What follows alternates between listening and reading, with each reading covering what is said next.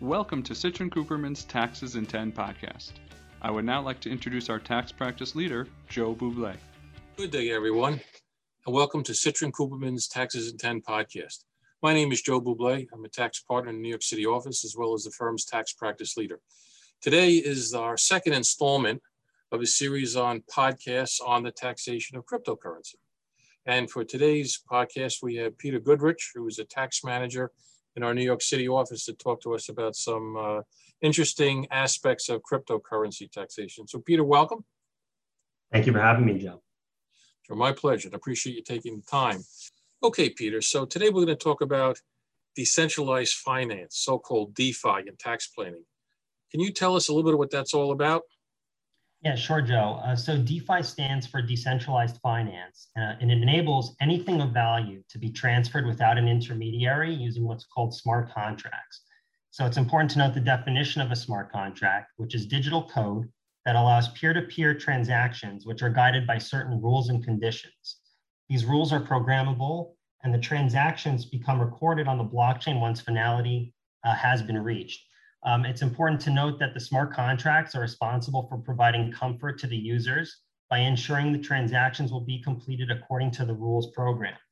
Uh, this basically builds the trust, which is critical to the entire process. Uh, the smart contracts also do create efficiencies since they're non-custodial, meaning you have your own wallet, you have the possession of your own wallet, you have the custody as the person. Uh, smart contracts are binary, meaning whether you met the condition or not and they ultimately replace the traditional escrow intermediary that we all know, and it can be very expensive.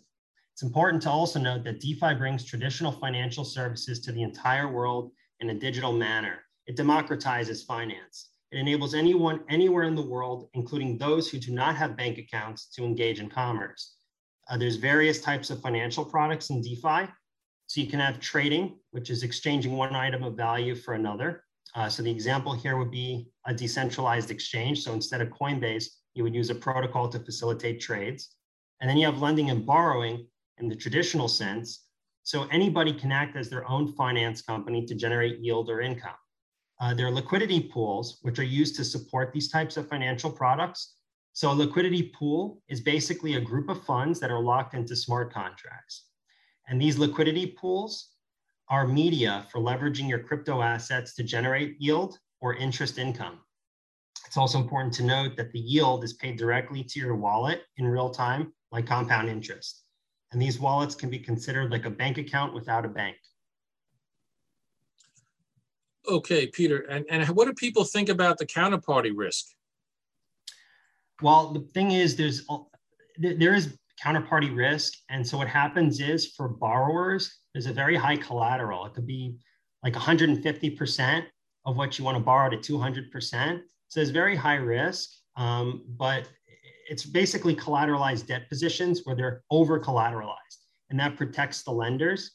And if there's someone who gets who defaults on a loan, the protocol is going to um, do what's called like a margin call and liquidate the position to pay off the uh, what was lost.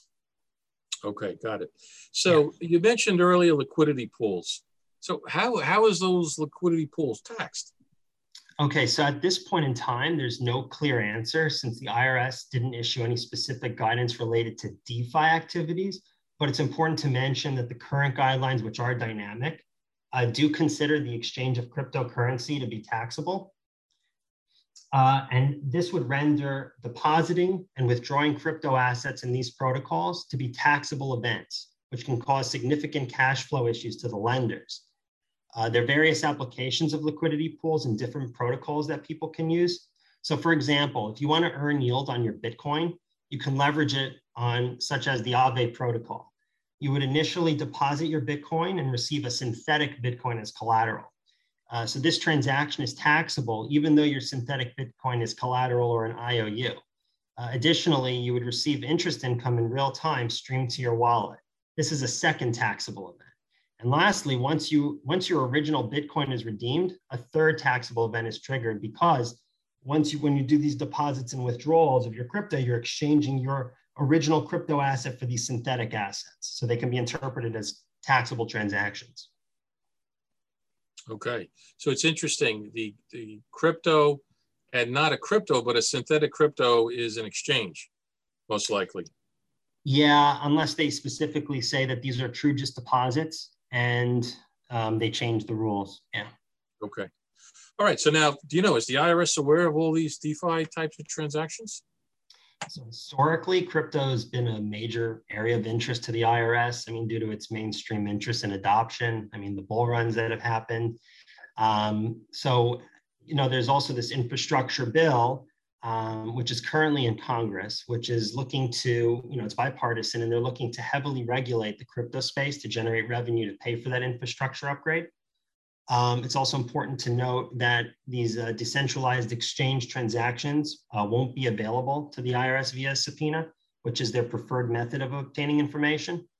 And even though blockchains are public and the IRS are able to see these transactions, they are hiring outside parties and third parties and vendors to catch these tax violators like Chainalysis. Okay, so now the IRS is uh, looking into this. Uh, what are what are some of the things people are doing with these uh, type of transactions to potentially reduce their taxes? Yeah, sure. So, I mean, here are a few ideas. So, you can consider uh, tax loss harvesting before the end of the year by selling your losing crypto asset positions to offset uh, capital gains from other investments. Uh, you may also be able to take advantage of the lack of wash sale rules, but it's really important to mention that you know regulatory clarity is still needed on whether certain crypto assets are truly securities, since wash sales are disallowed for securities.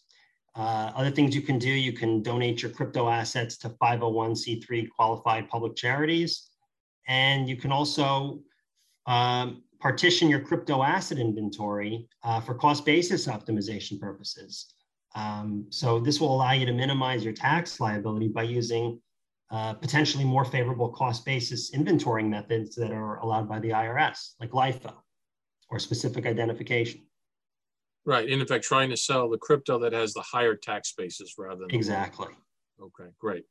Well, this has been great, Peter. I really appreciate you taking the time to come on. Uh, to our audience out there, please be on the lookout for our first podcast on this series. And I hope everyone out there is staying safe and carrying on. Thanks and have a good day.